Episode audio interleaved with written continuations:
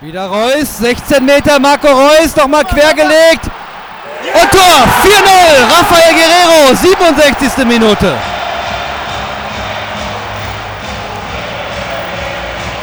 Das geht dann jetzt einfach zu schnell für Hannover 96. Das geht dann einfach zu schnell. Und so ehrlich muss man in dieser Freude sein. Diese vier Tore besser war der BVB lange Zeit in diesem Spiel nicht. Aber das ist jetzt wieder ein Tempoangriff par excellence. Marco Reus rechts rüber auf Rafael Guerrero und der ins kurze Eck. Keine Chance für Esser. Hannovers Keeper ist geschlagen. Zum vierten Mal am heutigen Nachmittag. 67. Ne? 67. Minute.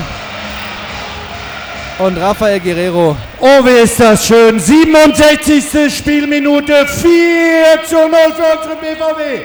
Diesmal der Torschütze, unser Spieler mit der Nummer 13. Rafael